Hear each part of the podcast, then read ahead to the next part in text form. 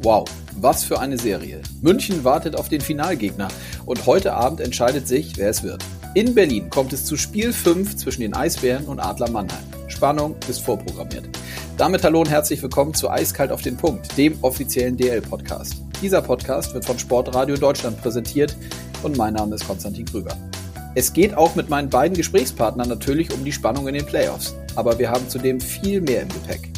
Mit Alexander Sulzer, ehemaliger Topspieler, spreche ich über seine neue Tätigkeit in Bremerhaven, denn dort wird er Co-Trainer von Thomas Popiesch. Sulzer erzählt von den kurzen, aber sehr vertrauensvollen Gesprächen und was genau seine Aufgabe an der Küste sein wird. Und im Blick über den Tellerrand beleuchte ich mit Uli Egen die Aufgaben eines Serienmanagers. Denn in der Playoff-Zeit gibt es seitens der Liga für jede Serie zwischen den Clubs eine neutrale Person als Ansprechpartner. Vorbild ist die NHL. Egen, selber früher Spieler und jetzt Trainer in Belgien bei Lüttich, erzählt sehr anschaulich, wie genau seine Aufgaben aussehen. Und dass vor allem eine Sache in dieser heißen Phase extrem wichtig ist, die Kommunikation mit den Managern. Dabei kommt es aber zudem auf den Zeitpunkt an. Nach den Spielen lasse ich sie alle in Ruhe. Am nächsten Tag rufe ich erst an, sagt er. Klingt nachvollziehbar. Schließlich geht es um unglaublich viel. Und damit jetzt rein. Ich wünsche euch viel Spaß beim Hören.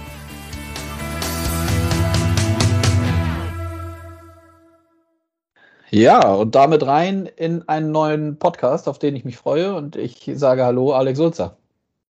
Hallo, schön, dass ich da sein kann. Ja, vielen Dank für deine Zeit. Wie geht's dir? Mir geht's äh, sehr, sehr gut. Ich äh, genieße das traumhafte Wetter und äh, die freie Zeit. Ja, super. Und die Playoff-Zeit, wie wir eben schon kurz miteinander besprochen haben. Wir sprechen jetzt am Mittwochvormittag. Der Podcast erscheint ja immer Donnerstag mittags. Also wir sind, äh, wie wir jetzt wissen, zwischen Spiel 4 und Spiel 5. Gestern Abend, die Adler Mannheim haben sich durchgesetzt. 4 zu 3 gegen die Eisbären.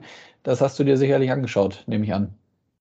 Ja, auf jeden Fall. Also ich äh, schaue mir natürlich so viele Spiele an, wie ich, äh, wie ich kann. Und jetzt gerade in dieser absolut tollen äh, Halbfinalserie versuche ich äh, keine Minute zu verpassen. Es macht wirklich Spaß, zwei qualitativ äh, tolle Mannschaften auf Augenhöhe spielen zu sehen.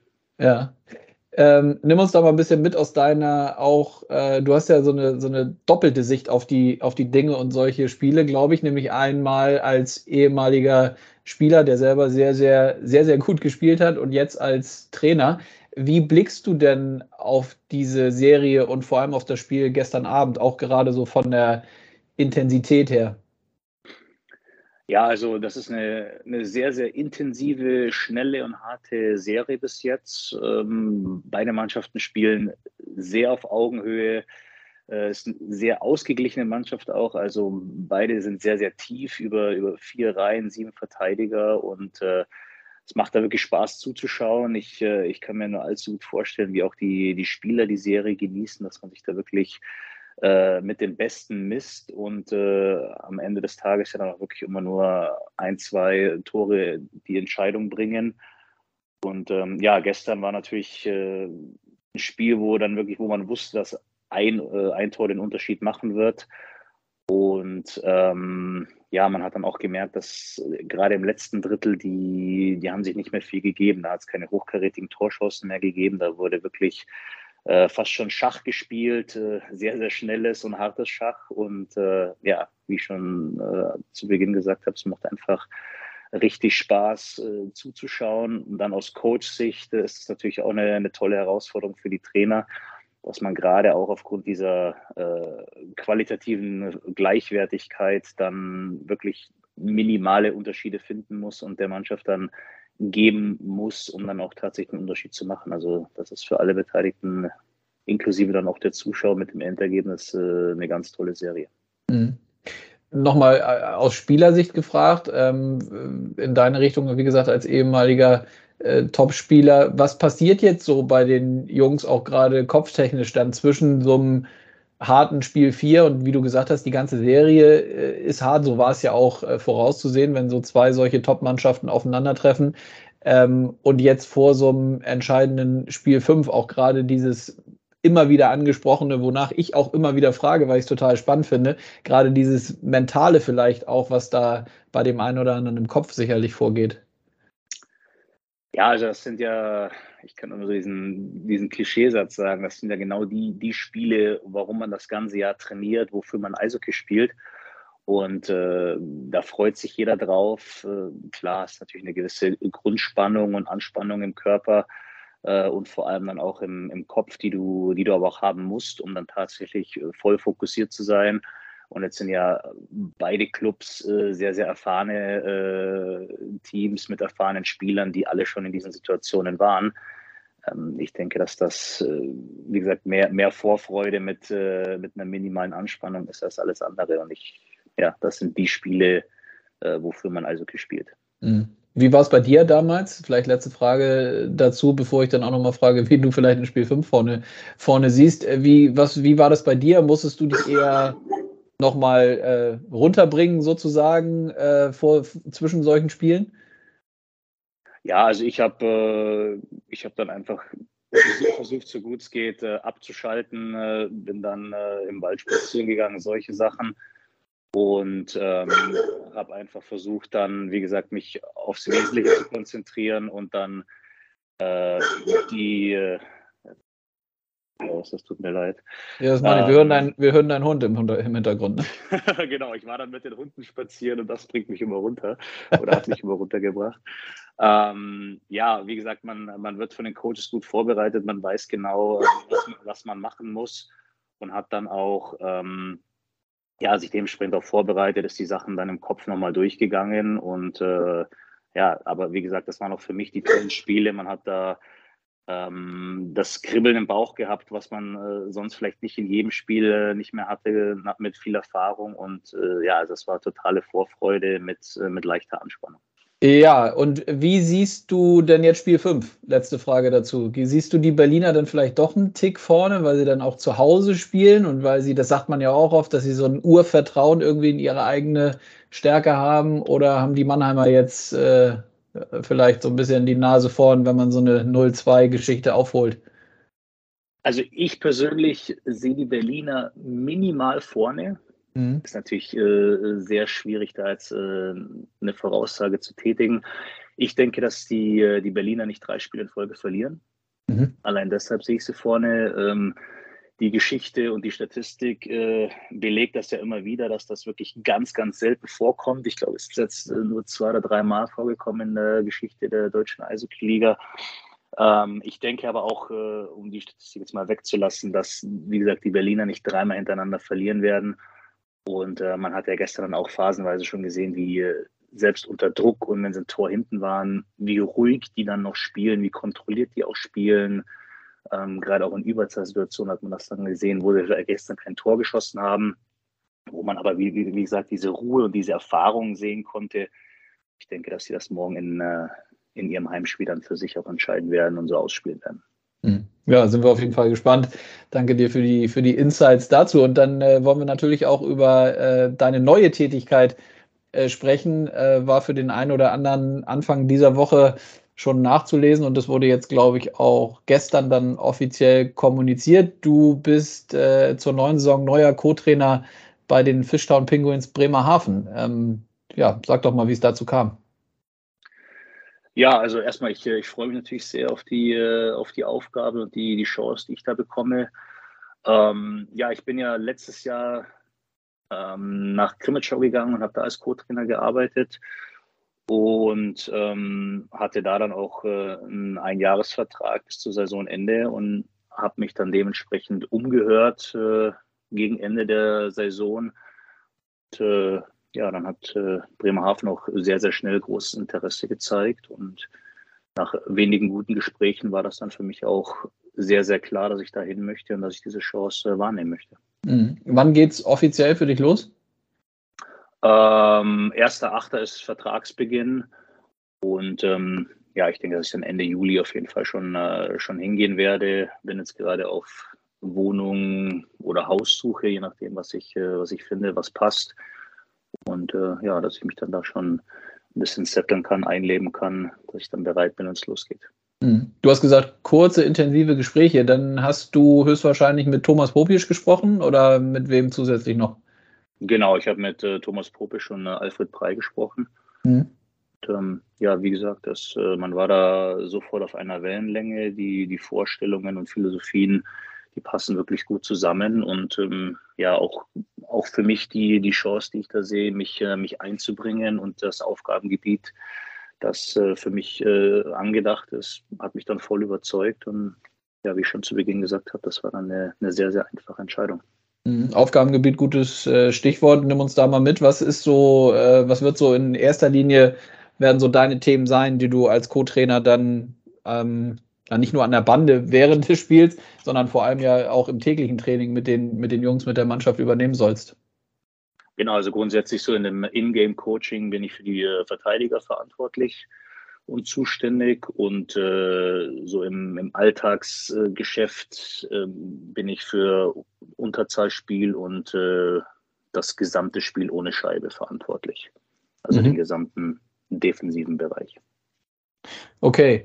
Wie siehst du denn äh, grundsätzlich so diesen äh, Standort Bremerhaven? Da hast du dich dann ja sicherlich äh, im Vorwege äh, nochmal explizit mit beschäftigt, aber bist ja eh grundsätzlich, glaube ich, äh, ziemlich gut drin, was so die einzelnen Standorte in der Liga angeht.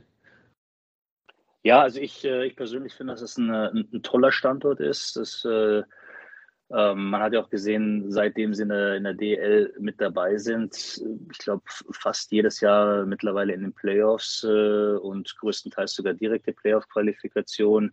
Champions League Teilnahme. Also da die sportliche Seite ist, äh, erfüllt da wirklich auch meine, meine Wünsche und Anforderungen.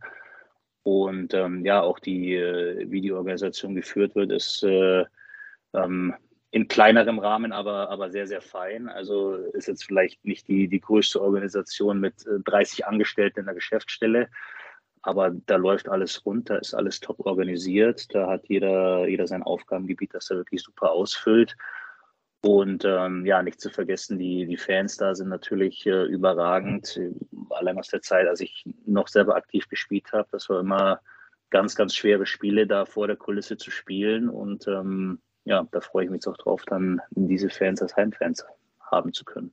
Mhm. Es ist ja schon erstaunlich, dass die es immer wieder schaffen, auch gerade wenn man so sich die wirtschaftlichen Möglichkeiten äh, und vielleicht infrastrukturellen, was du eben auch äh, angesprochen hast, anguckt, dass die Mannschaft es immer in den letzten Jahren hinkriegt, äh, besser abzuschneiden als andere Teams, die vermeintlich irgendwie vom Kader äh, oder vom Budget her auch besser sind und ja immer in die Playoffs kommen. Ne?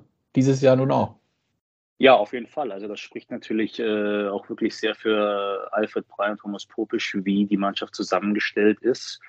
Und ähm, dann eben nach Zusammenstellung, wie sie auch äh, gecoacht wird, äh, dass da wirklich äh, mit den Fähigkeiten der Spieler auch das, äh, die besten Ergebnisse rausgeholt werden ne, und äh, erzielt werden. Und ja, das ist schon sehr, sehr imponierend, gerade wie du schon gesagt hast, im Vergleich zu anderen Clubs, die äh, vielleicht wirtschaftlich ganz andere Voraussetzungen haben. Ähm, ja, da ist es natürlich äh, doppelt faszinierend. Mhm. Die Defensive hattest du angesprochen. Äh, das war ja auch nachzulesen in der, in der Mitteilung, die vom Club kam. Ähm, ich weiß, das ist jetzt vielleicht äh, noch ein bisschen früh. Dennoch die Frage: Ist das ein Bereich, wo du glaubst, dass oder wo ihr euch auch nochmal zusammensetzen werdet, um vielleicht nochmal irgendwie was zu machen, also den einen oder anderen Spieler zu holen? Ja, auf jeden Fall. Also das ist, äh, wie gesagt, das ist der, der Hauptfokus, der für meinen Aufgabenbereich jetzt da ist. Und äh, der aktuelle Kader ist, ist noch nicht komplett. Da wird auf jeden Fall noch äh, jemand dazukommen. Und ähm, ja, dass wir da auf jeden Fall versuchen, die Verbesserungen äh, zu etablieren, die uns dann auch tatsächlich äh, weiterbringen, als, äh, als bis jetzt möglich war. Mhm. Die Krimitschau hattest du auch angesprochen, warst jetzt ein Jahr da. Ähm, was sind denn so die besonderen Learnings, die du da aus deiner Co-Trainerzeit dann ja in der DL2 ähm, mitnehmen konntest? Ähm, ja, also für mich, was, was für mich natürlich neu war, ist das, das In-Game-Coaching äh, als Trainer, wo du dann auch wirklich, ähm, wie gesagt, dafür verantwortlich bist, äh, wer wann wie aufs Eis geht, äh, welches Verteidigungspärchen gegen welche Sturmreihe des Gegners spielen soll oder dann auch spielt. Ähm, ja, und dann auch die, die kleinen Anpassungen, die man im Spiel macht. Das war so für mich der, die größte Learning Experience, die, die ich hatte. Und ähm, ja, ich hatte da aber mit äh, Marian Basani wirklich einen, einen, sehr, sehr guten äh, Head Coach, den ich auch sehr, sehr schätze, von dem ich da schon in den wenigen Monaten sehr viel lernen konnte und der mich da wirklich die, auf den richtigen Weg gebracht hat. Mhm. Dieses Ingame-Coaching auch äh, interessant, wie ich finde. Oftmals, vielleicht auch für den einen oder anderen Laien, der nicht so oft Eishockey guckt, sieht es ja so aus, dass die, die Coaches so während des Spiels äh, nahezu gar nichts beziehungsweise relativ wenig mit den Jungs besprechen. Ist das eigentlich so, weil man, weil man im Vorwege bestmöglich natürlich schon alles vorbereitet, die Reihen stehen, man weiß, wer gegen wen irgendwie, so wie du gesagt hast, welche Verteidigerpärchen gegen welche Stürmer spielen sollen? Oder kriegt man da ganz, ganz viel als Außenstehender und Zuschauer vielleicht auch nicht mit und es wird doch während des Spiels äh, viel, viel mehr miteinander gesprochen?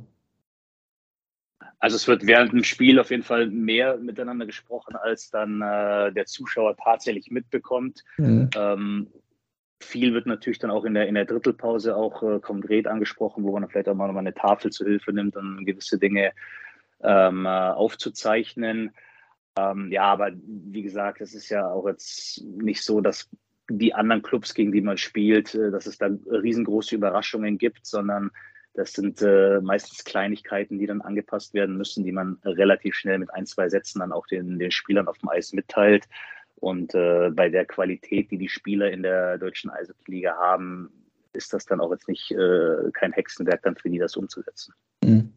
Gab es für dich eigentlich äh, grundsätzlich nochmal auf, auf die Trainertätigkeit geblickt, gab es so einen speziellen Moment, wo du, wo du gesagt hast, so ja, du könntest dir das vorstellen, das zu machen oder wusstest du das eigentlich schon immer, beziehungsweise während deiner aktiven Zeit auch, dass wenn du nicht mehr selber spielst, dass du dann gerne als Trainer arbeiten möchtest? Äh, ja, das war, war immer ein bisschen unterschiedlich. Ich hatte meine Phase, wo ich mir dachte, nee, kann ich mir gar nicht vorstellen. Mhm. Ähm, dann, äh, als meine Erkrankung kam, die mich ja dann auch zur, äh, zu meinem Karriereende gezwungen hat, da war ich dann, um echt zu sein, auch mal froh, ein paar äh, Wochen, Monate gar nichts äh, mit Eishockey zu tun zu haben. Da habe ich einfach Zeit für mich gebraucht, Zeit zum Gesundwerden gebraucht. Ähm, ja, und dann im Anschluss hatte ich ja dann angefangen mit äh, diesen Nachwuchscamps, Nachwuchscoaching und äh, ja, dann hat das aber wirklich nur ein paar Wochen gedauert, bis ich dann wieder Feuer und Flamme war und bis ich dann mittendrin war und dann ähm, ja, dann kam ja auch schon die, äh, die Sache mit Krimitschau und ja, da wusste ich dann vom ersten Tag an, dass, äh, dass es das ist, wo ich, wo ich hin möchte, dass ich äh, ähm, auch mit Profis wieder arbeiten möchte und dann auf jeden Fall auch im Profigeschäft äh, als Trainer wieder tätig sein möchte. Mm, diese Nachwuchsthematik auch, hatte ich mir hier auch aufgeschrieben als, als Themenblock. Äh, ist das etwas, was du auch jetzt weiterhin machst oder lässt jetzt die, die neue Tätigkeit, lässt es das nicht mehr so richtig zu oder passt das trotzdem von den Terminen her? Ähm, ja, also in dem Umfang, wie ich es bis jetzt gemacht habe, äh, die letzten beiden Jahre, ist das natürlich nicht mehr möglich, weil, wie gesagt, während der, während der DL-Saison oder letzten, letztes Jahr während der DL2-Saison ist der Spielplan und Trainingsplan so, so eng getaktet, dass da gar keine Zeit mehr für bleibt. Ähm, aber ich plane auf jeden Fall weiter, dass ich in den, in den Sommermonaten ähm, da weiter Trainingscamps und äh, Einheiten äh, mit, mit dem Nachwuchs auch mache, weil mich das auch sehr, sehr erfüllt, viel Spaß macht und äh, ähm, ja, ich natürlich auch ein bisschen an die, an die Kinder und den Nachwuchs zurückgeben möchte von dem, was, was ich gelernt habe die letzten 21, 22 Jahre, mhm. ähm, um vielleicht dem einen oder anderen äh, ein bisschen zu helfen auf dem Weg, auch äh, die Chancen zu bekommen, die, die ich bekommen habe. Ähm, und aber auch auf der anderen Seite einfach Kindern, die äh, die Freude am Sport zeigen möchte und äh, ja, dass ich einfach ein bisschen was zurückgebe, was, äh, was mir das äh, Leben beschert hat, das ich sehr, sehr genieße. Ja, hört sich natürlich super an. Du hast ja dann auch durchaus prominente Unterstützung gehabt bei den ein oder anderen Trainingseinheiten, ne? wenn ich da zurückdenke. Ja, genau. Also ich habe äh, natürlich immer versucht, dass ich äh, entweder noch aktuelle oder ehemalige Profispieler mit dabei habe, ähm, die mich auf meinem Weg begleitet haben, die ich auf meinem Weg kennengelernt habe, die ich natürlich auch äh, sehr, sehr schätze. Und äh, wie gesagt, ich habe das, das große Glück äh, und die Möglichkeit, dass ich die Jungs so akquirieren kann, dass die, äh, dass die da mitmachen, wenn die Bock drauf haben. Und äh, das ist natürlich dann auch für die, für die Kinder jetzt nicht nur inhaltlich toll, äh, sondern auch einfach ein, super Erlebnis, dann mit solchen Coaches äh, auf dem Eis zu stehen und einfach durch so eine Trainingswoche zu gehen, ähm, wo man dann vielleicht auch auf, von, von Coaching-Seite her noch ein bisschen extra rauskitzeln kann, weil die Kinder einfach noch mal ein bisschen mehr motiviert sind, wenn die mit einem aktuellen oder ehemaligen Profispieler dann auf dem Eis stehen können. Ja. Organisierst du das eigentlich äh, dann alles selber? Ähm, auch die, die Örtlichkeit und die Eiszeiten? Oder hast du da irgendwie, kannst du da dann auch auf dein Netzwerk zurückgreifen und kriegst das relativ zügig mit ein paar Telefonaten hin? Wie muss ich mir das vorstellen? Ja, also zur Örtlichkeit, Eiszeiten und so, da habe ich hier, ähm, ich habe das jetzt bislang in, entweder in Kaufbeuren oder in Bergisch Gladbach gemacht, diese mhm. Fünf-Tages-Camps und da kenne ich die ganzen Leute. Das ist dann relativ einfach organisierbar.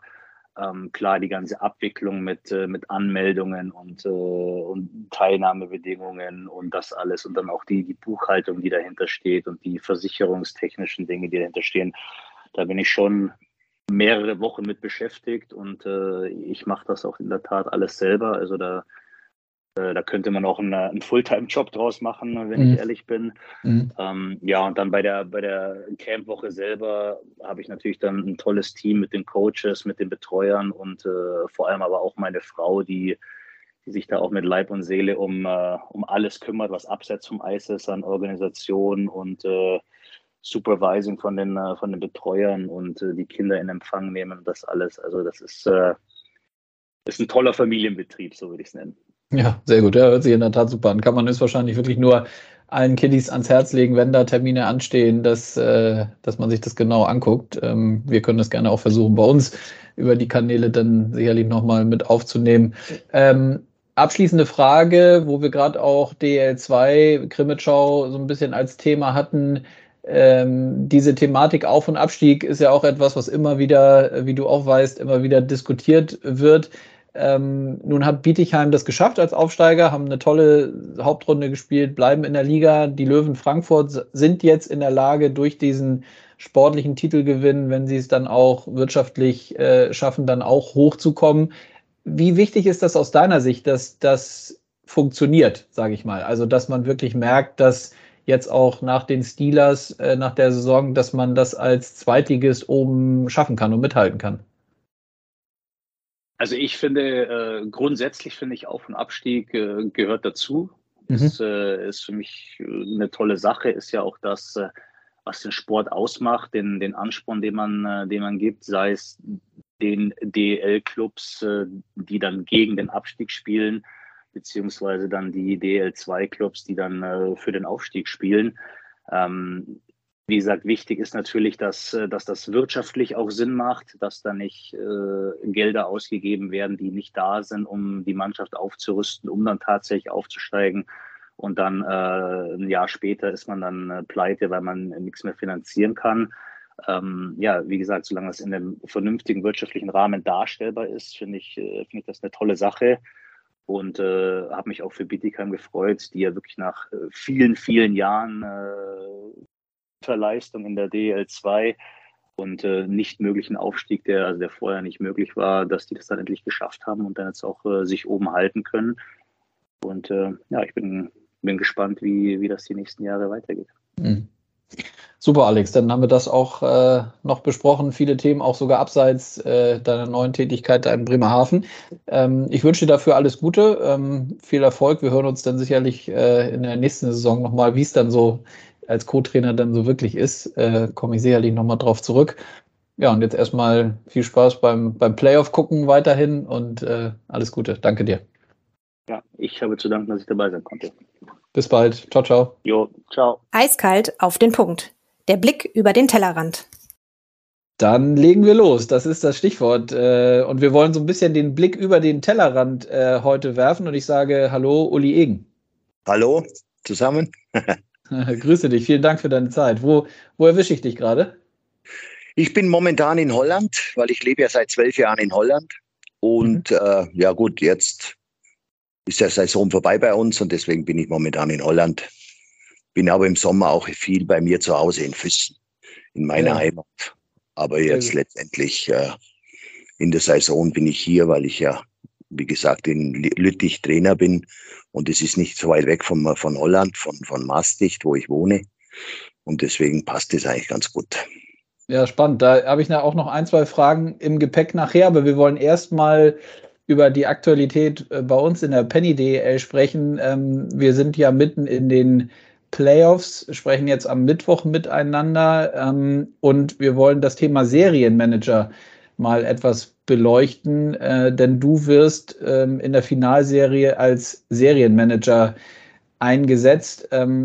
vielleicht wissen auch viele Eishockey-Fans äh, gar nicht, dass es sowas gibt. Das haben wir aber immer äh, in der Playoff-Zeit.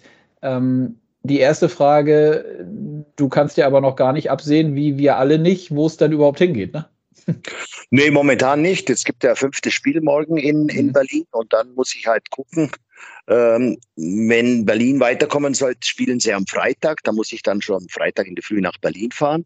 Mhm. Und wenn ähm, Mannheim weiterkommen soll, dann glaube ich, ja, denke ich mal, geht es am Samstag an in München, weil München dann Heimrecht hat als Bester, als Zweitplatzierter in der Runde. Ja, genau. Wie gesagt, das weiß ich momentan nicht, muss ich morgen Abend abwarten, da werde ich mit Tino Boos noch mal sprechen, was passiert, wo ich hinfahren muss und dann sehen wir ja, was. Äh, dann muss ich halt auf der Autobahn. Aber das ist für mich jetzt egal, ob ich von, von, von hier nach Berlin fahre oder, oder nach München fahre. In dem ersten Spiel ist es eigentlich egal. Ja. Ja, dann lass uns, lass uns den Zuhörerinnen und Zuhörern doch mal so ein bisschen erklären, was so ein Serienmanager denn, denn macht. Ähm, vielleicht kannst du da so ein bisschen Einblicke geben in die Arbeit, die du denn äh, ja in so einer, in diesem Fall ja Finalserie, was man dann als Serienmanager macht.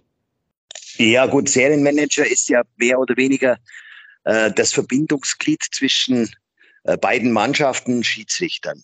Es ist ja in den, in den Playoffs angedacht, dass die äh, Schiedsrichter nicht mit den Trainern sprechen, sondern ähm, die Schiedsrichter sprechen eigentlich mit mir und ich spreche mit den Managern und die mit dem Trainern. Das heißt, wenn etwas vorfällt auf dem Eis, wo Trainer nicht einverstanden ist, kann er nicht unmittelbar nach dem Spiel oder während dem Spiel mit dem Schiedsrichter diskutieren, sondern das kann man nach dem Spiel, kann man das äh, im, im, im Austausch mit den beiden Managern äh, mit mir diskutieren und ich leite das dann weiter an die, an die Schiedsrichter beziehungsweise an Herrn Boos und, und, und Van Ammeln, Herrn Van Ammeln. Und dann, ähm, es geht in der Regel an, ich muss frühzeitig im Stadion sein, muss vor der Serie mit beiden Managern sprechen, musste darauf hinweisen, was sie äh, äh, zu tun haben, mehr oder weniger mit der Kommunikation mit mir und mit Schiedsrichtern und mit, mit Trainern. Ich persönlich darf auch nicht mit Spielern und Trainern sprechen, sondern ich spreche allein mit den, mit den Managern.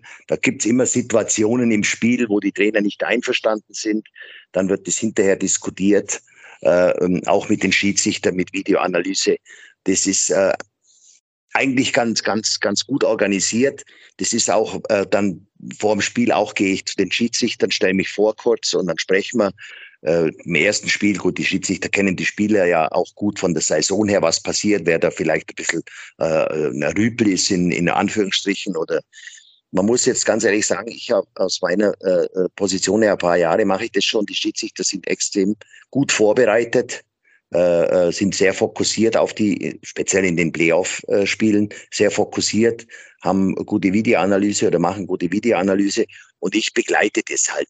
Mein Job ist auch jetzt äh, vor dem Spiel mit dem Spielgericht äh, zu sprechen, dass ich eben der, der Ansprechpartner bin, wenn irgendwas passiert, wenn ein Plexiglas rausfällt, muss ich auch gleich äh, die DL informieren, wenn es Spielverzögerungen gibt. Dann beim Warmlaufen mehr oder weniger muss ich aufpassen, dass nichts passiert, ob alles ordnungsgemäß angeht. Die Heimmannschaft geht zuerst aufs Eis und, und uh, pünktlich und ihre 20 Minuten, das ist ja eine Zeitvorgabe, die eingehalten werden muss. Dann während dem Spiel ist es wichtig, dass ich äh, schaue, dass alles mehr oder weniger funktioniert, was ja in den meisten Fällen der, der, der, der gar, gar nichts passiert. Dann muss ich immer die Spielerbänke im Blick haben, wenn irgendwas passieren sollte äh, natürlich das Spiel angucken, das ist ganz klar.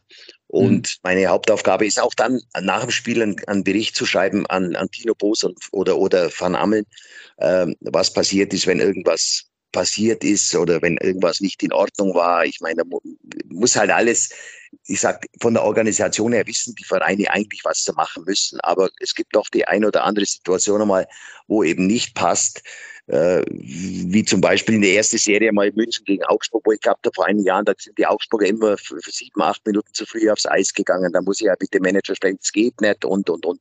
Das sind halt so die Kleinigkeiten, dass halt der, der Ablauf eigentlich ganz, ganz gut, äh, ähm, ganz gut funktioniert, dass eben, wie gesagt, nichts passiert. Und da gibt's ja nach dem Spiel immer Diskussionen, mit den Managern. Wir telefonieren dann nicht unmittelbar nach dem Spiel, sondern erst am nächsten Tag mit den Managern, wenn die was haben. Ich sage mal, da gibt's ja immer äh, gewisse oder unterschiedliche Ansichten. Dann werden Videos angeschaut, da schicken wir Videos äh, von, von Fouls oder, oder nicht gegebenen Tor oder un unglückliches Tor mit, wenn Spieler den Torwart äh, bearbeiten. Und lauter solche Situationen, das ist zwar auch vom Schiedsrichter, das ist zwar auch vom Schiedsrichter äh, äh die Aufgabe, das zu regeln mit seinen, also vom, vom äh, vom Schiedsrichter Obmann, der ja immer dabei ist und mit mir auf der Tribüne sitzt. Aber letztendlich ist es halt so, dass ich dann wieder die Manager darauf hinweise, die sollen ihren Trainer sagen, die Trainer den Spielern, dass das eben nicht geht, dass man in den Torraum fährt, den Torwart checkt oder als Beispiel jetzt nur. Ja. Das ist eigentlich ja. die Hauptaufgabe. Ja, spannend, total äh, vielschichtig, was das, äh, was der Serienmanager ja, es ist, sehr, es ist, es ist vielschichtig, aber das ist ja Routine. Ich meine, ich bin ja auch Trainer. Ich sehe das ja auch. Äh, gut, ist mit der Organisation vorm Spiel ist was anderes, aber das macht kein, ist, ist kein Problem eigentlich, weil die, man muss sagen, die Clubs sind eigentlich sehr hilfsbereit und, und sehr kommunikativ mit mir, auch die Manager. Das ist kein Problem. Das ist ganz gut organisiert eigentlich. Gibt es sowas dann eigentlich? Ähm, wie gesagt, wir wollten auch über später noch äh, über deine Trainertätigkeit äh, in Lüttich in Belgien sprechen, wo du aktuell jetzt äh, Trainer bist, auch durchaus erfolgreich. Gibt es da so etwas auch, so ein Serienmanager in der entscheidenden Phase? Das wäre schön, wenn es das geben würde, aber das gibt es nicht. Die sind froh, okay. wenn sie jetzt Schiedsrichter zusammenbringen, mehr oder Nein, das war jetzt ein Spaß, aber das gibt es in, in ja. Belgien nicht. Das, das kommt ja von der NHL. Die NHL macht es ja die ganze Saison, also bei den normalen äh, Ligaspielen auch. Aber bei uns in, also in Deutschland in der Penny DEL wird das nur gemacht in den Playoffs. Das ja. ist doch, ich finde es ja, ich finde es gut eigentlich, weil man ist abgesichert, auch von der Organisation her, von der DEL, von der Penny DEL ist man abgesichert und kann doch das eine oder andere mal verbessern. Dann, wir sind auch in Verbindung mit Rob Schick, der guckt sich auch die Spiele an und der ist auch in Verbindung mit den Schiedsrichtern. Und das ist also eine gute Kommunikation während dem Spiel. Das ist also sehr vielseitig. Das ist nicht nur das Spiel angucken, sondern man muss ja auch, äh, auch in Drittelpausen vielleicht einmal den einen oder anderen in, in Tino Boos den Herrn Van Amel anrufen und, und den Rob Schick anrufen und fragen, wie er das gesehen hat. Und er gibt da auch seinen Kommentar dazu mit, mit WhatsApp. Und das ist also sehr vielschichtig. Wenn, wenn irgendwas böses Foul oder Check äh, gegen den Kopf oder oder un, äh, ungültiges Tor oder es gibt halt so Situationen, da muss man halt dann kommunizieren und das ist halt dann eigentlich schon immer die Arbeit ist nicht, ist nicht schwierig, aber man muss doch aufpassen, dass im Endeffekt alles ab, ab, äh, äh, ordnungsgemäß abläuft, weil die Manager beziehungsweise die Trainer über die Manager kommen dann schon nach dem Spiel oder am nächsten Tag und sagen, hoppla, da war irgendwas, warum wurde das nicht gepfiffen? Ja, ja, und man muss doch sicherlich auch das ein oder andere dann abfedern oder abpuffern, ne? Was, wenn, ich könnte mir vorstellen, dass äh, die Trainer und Manager natürlich, das ist ja auch verständlich, in so einer Serie geht es um sehr, sehr viel in der Playoff-Zeit. Du hast auch angesprochen, jetzt Berlin gegen Mannheim, morgen Abend entscheidendes Spiel 5. Der Sieger zieht ins Finale ein. Also es geht um sehr, sehr viel. Dafür arbeitet man die ganze Saison am Ende des Tages. Äh, von daher wird dann auch doch viel auf dich zukommen, wo man vielleicht auch ein bisschen beruhigen muss oder es richtig einordnen muss und, und die Gespräche vor allem, so wie du sagst, auch mit den Managern dann suchen muss. Ja, ja, das ist klar. Das ist ja immer so, man, unmittelbar nach dem Spiel ist es eigentlich nicht angebracht, mit den Managern zu reden. Das ist mhm. also, man, man verlässt ja das Stadion dann unmittelbar nach dem Spiel auch mal, wenn man mit den, nach dem Spiel auch mit den Schiedsrichtern gesprochen hat über gewisse Situationen. Das ist ja auch, das höre ich mal an. Ich meine, ich bin kein Schiedsrichter, aber ich kann da auch meinen mein Kommentar und gebe da meinen Kommentar dazu. Und wir gucken dann, wie gesagt, im, im, im, im Video guckt man das dann an, was passiert ist und, und, und äh, gewisse äh, Situationen oder das wird dann schon angeguckt. Und wie gesagt, nochmal, die Schiedsrichter machen da einen guten Job. Die sind da sehr, sehr fokussiert auch nach dem Spiel, vor dem Spiel sowieso, nach dem Spiel auch. Wenn Drittelpause gehe ich nicht in, zu den Schiedsrichtern, das macht der Obmann und dann, gut, wenn irgendwas wäre, würde ich schon mal mit reingehen, aber es war bisher nicht der Fall. Aber es geht oh, weil, wir, weil, weil, weil Sie gerade angesprochen haben, es geht, es geht halt darum, auch nach dem Spiel, unmittelbar nach dem Spiel mit dem Manager Trainer sowieso nicht äh, zu sprechen. Das, das bringt nichts. Ich warte meistens am nächsten Tag, äh, rufe ich sie dann beide an und frage, was los ist, ob sie ein Problem haben oder wie das war. Und dann wird halt diskutiert. Okay. Und dann aber, was ganz wichtig ist für mich, dass ich na, beim nächsten Spiel wieder vor dem Spiel mit den beiden rede. Immer mit den beiden zusammen dann wir sind dann immer zu dritt und, und, und wenn es äh, der Schiedsrichterfrage gibt, kommt meistens der Schiedsrichterbeobachter dazu. Und dann sprechen wir über die Situationen. Und ich muss ganz ehrlich sagen, die sind da sehr, sehr, ja, wie soll ich sagen, sehr, äh, äh, ja, eigentlich die sehen das eigentlich auch ein, wenn es ein, zwei Tage später ist dann. Mhm. Das ist dann nicht so, dass da gestritten wird oder, oder heiße Diskussionen gibt, sondern es ist einfach passiert und die wissen genau im Endeffekt, es gibt, ist immer einmal positiv, einmal negativ. Weil die Schiedsrichter, die versuchen auch ihr Bestes und da wird halt diskutiert. Gut, es ist halt immer ärgerlich dann, wenn es nach dem Spiel oder einen Tag später dann eine Matchstrafe gibt oder, oder der Spieler gesperrt wird, speziell in der Playoff, das ist halt ärgerlich. Aber gut, da ist wieder das Schiedsgericht zuständig und da, werden, da wird halt dann diskutiert drüber. Das ist aber immer ganz gut vor dem Spiel, schön beruhigen, alles okay, nach dem Spiel in Ruhe lassen, nächsten Tag mit denen telefonieren. Das sind sie zwar immer noch ein bisschen aufgebracht, schicken dann immer ein paar Videoclips von gewissen Situationen, die muss ich dann ansprechen, auch mit dem äh, mit dem Boos, mit dem Tino und mit dem Van Ammel, gut, mit Van Ammel weniger, aber mit dem Tino mache ich das meistens, sprechen wir das durch und der, ja gut, das ist dann eine Kommunikation wieder mit dem, mit dem Lenz Funk, der eben da zuständig ist für den, für die Strafen und dann, ja, im Endeffekt, im Endeffekt bin ich da dabei, immer die Manager schön zu beruhigen und da muss ich sagen, das ist ja, das ist mir bisher immer ganz gut gelungen und die sind auch zufrieden damit.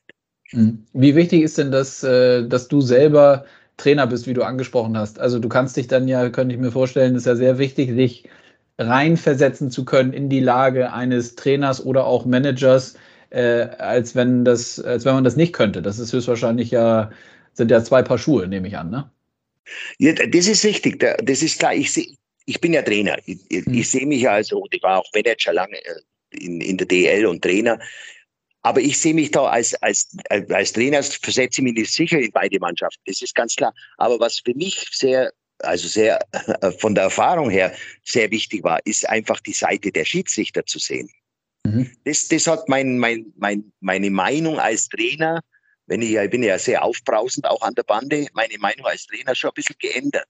Weil du hast ja im Endeffekt, wenn der Schiedsrichter Entscheidung macht und, und äh, es gibt kein, kein Videocall, äh, dann hast du ja keine Chance mehr, dass der Schiedsrichter kommt, okay, das war mein Fehler, nimm die Entscheidung zurück. Nee, das, das, das nicht. Aber die Entscheidung, was die Schiedsrichter machen, das ist da war für mich eigentlich viel interessanter wie mir als Trainer oder Manager. Gut, ich kann mich da gut rein, reinsetzen, weil ich das ja mein ganzes Leben gemacht habe. Aber letztendlich für mich war entscheidend und ich habe andere Sicht jetzt als Trainer für die Schiedsrichter, muss ich ganz ehrlich sagen.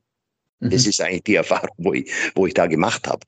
Mhm. Aber gut, als Trainer ist man immer, versucht immer seine Mannschaft zu schützen und zu helfen. Das ist ganz normal. Oder der Manager, das ist ja ganz normal. Aber da muss man schon äh, äh, eine gewisse Linie ziehen und, und, und äh, darf man da nicht unter die Gürtellinie gehen. Und das ist mhm. wichtig. Und da habe ich bisher nur gute Erfahrungen mit allen Managern gemacht.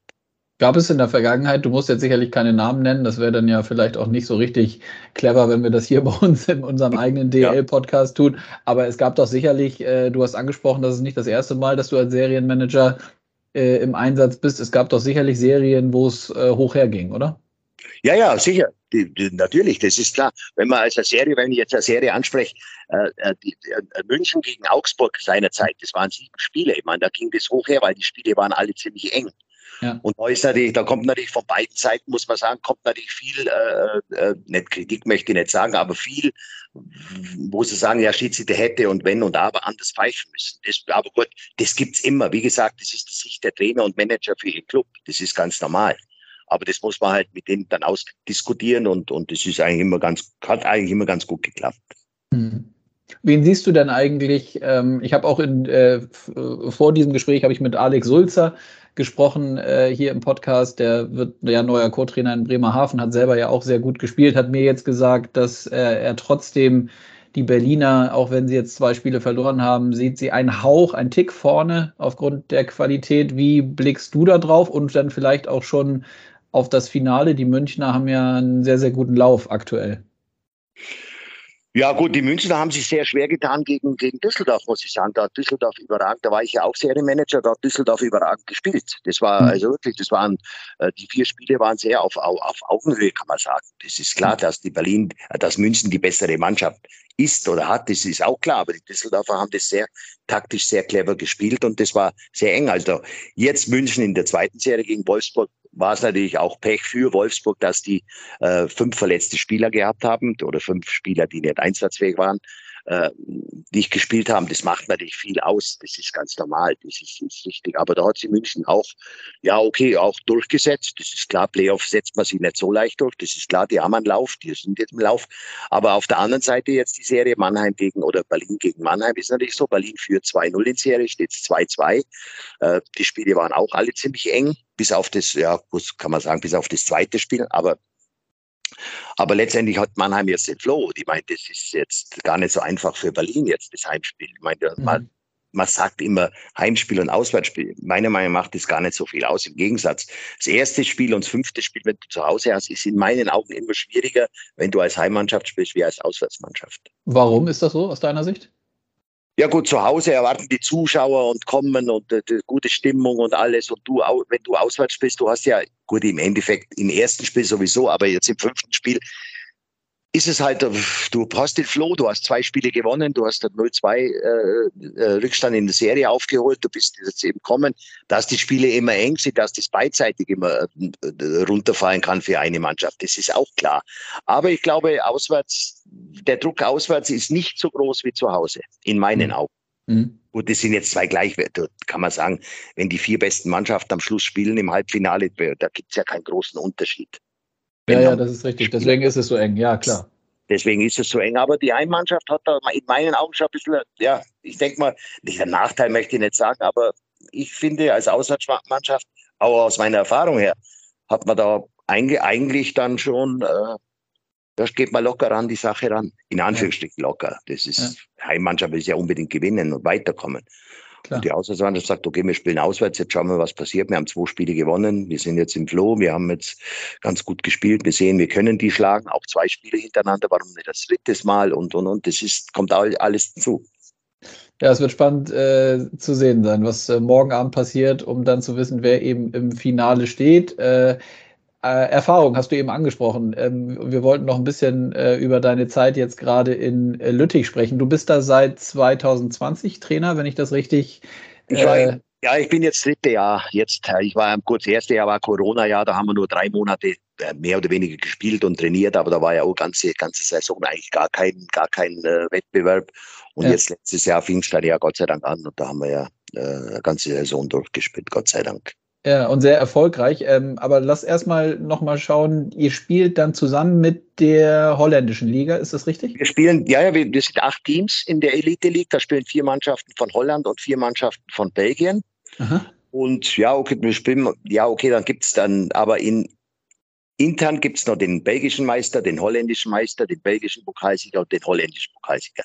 Mhm. Ich muss sagen, in Belgien, ich war ganz überrascht, weil mich normalerweise, gut, wir haben in der Benelux im Finale verloren in Overtime ähm, gegen Herrenwehen, aber mich hat das ganz überrascht, dass eigentlich in Belgien der belgische Pokal beziehungsweise die belgische Meisterschaft wichtiger ist wie die Benelux, wie der, wie der Gewinn der Benelux.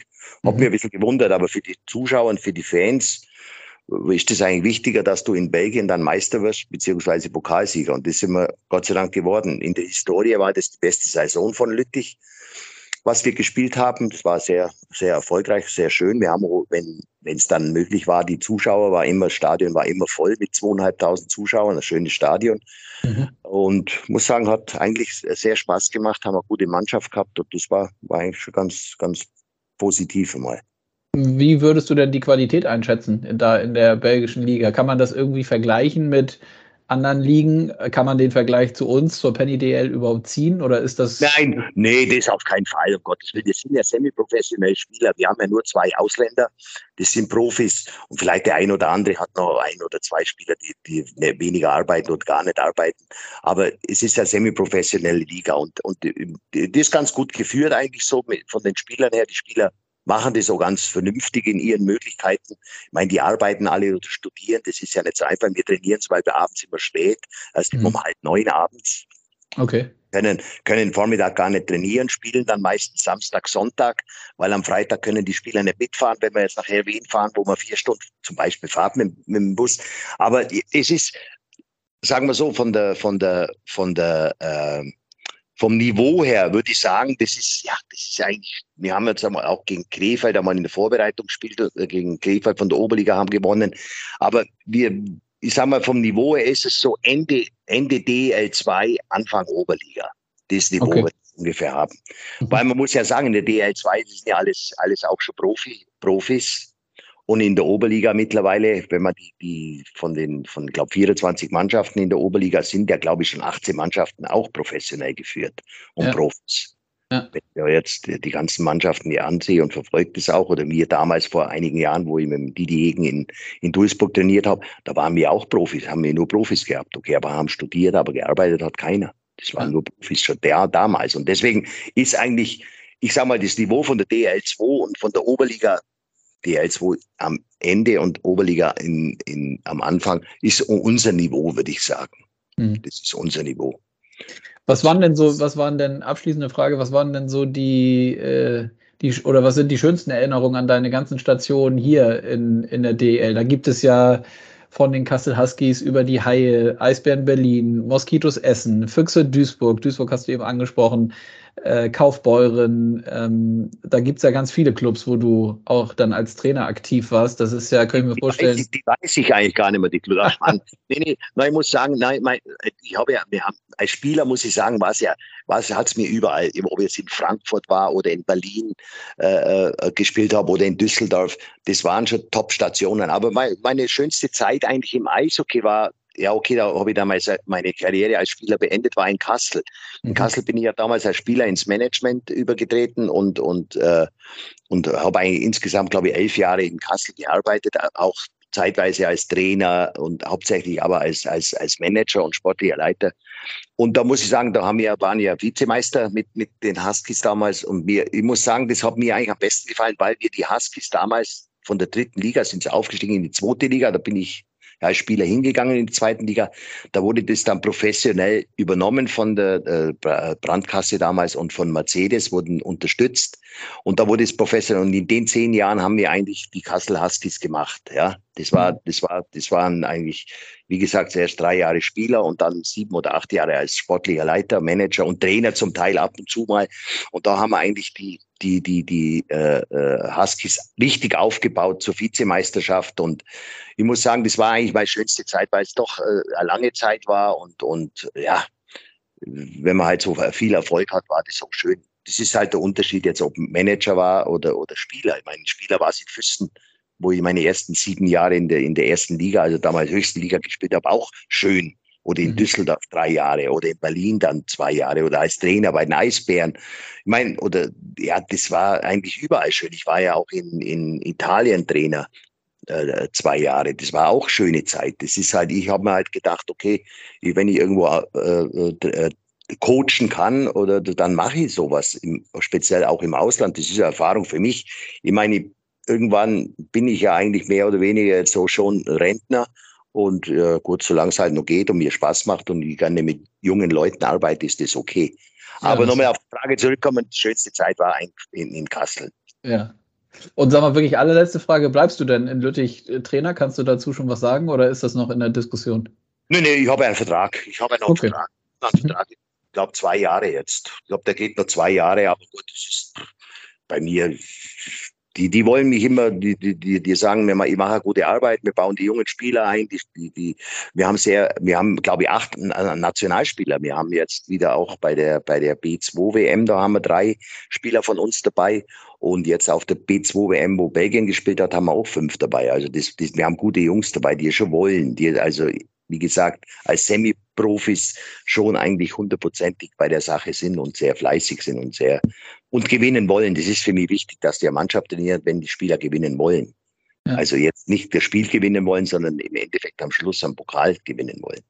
Ja. Und das war der Fall. Das, das hat mir Spaß gemacht. Wie du, wenn du als Trainer siehst, dass die Spieler von alleine dann nicht, nicht, nicht immer von, vom, vom, vom Trainer angestichelt werden muss, dass man Pokal und das ist schön. Das wollten die unbedingt.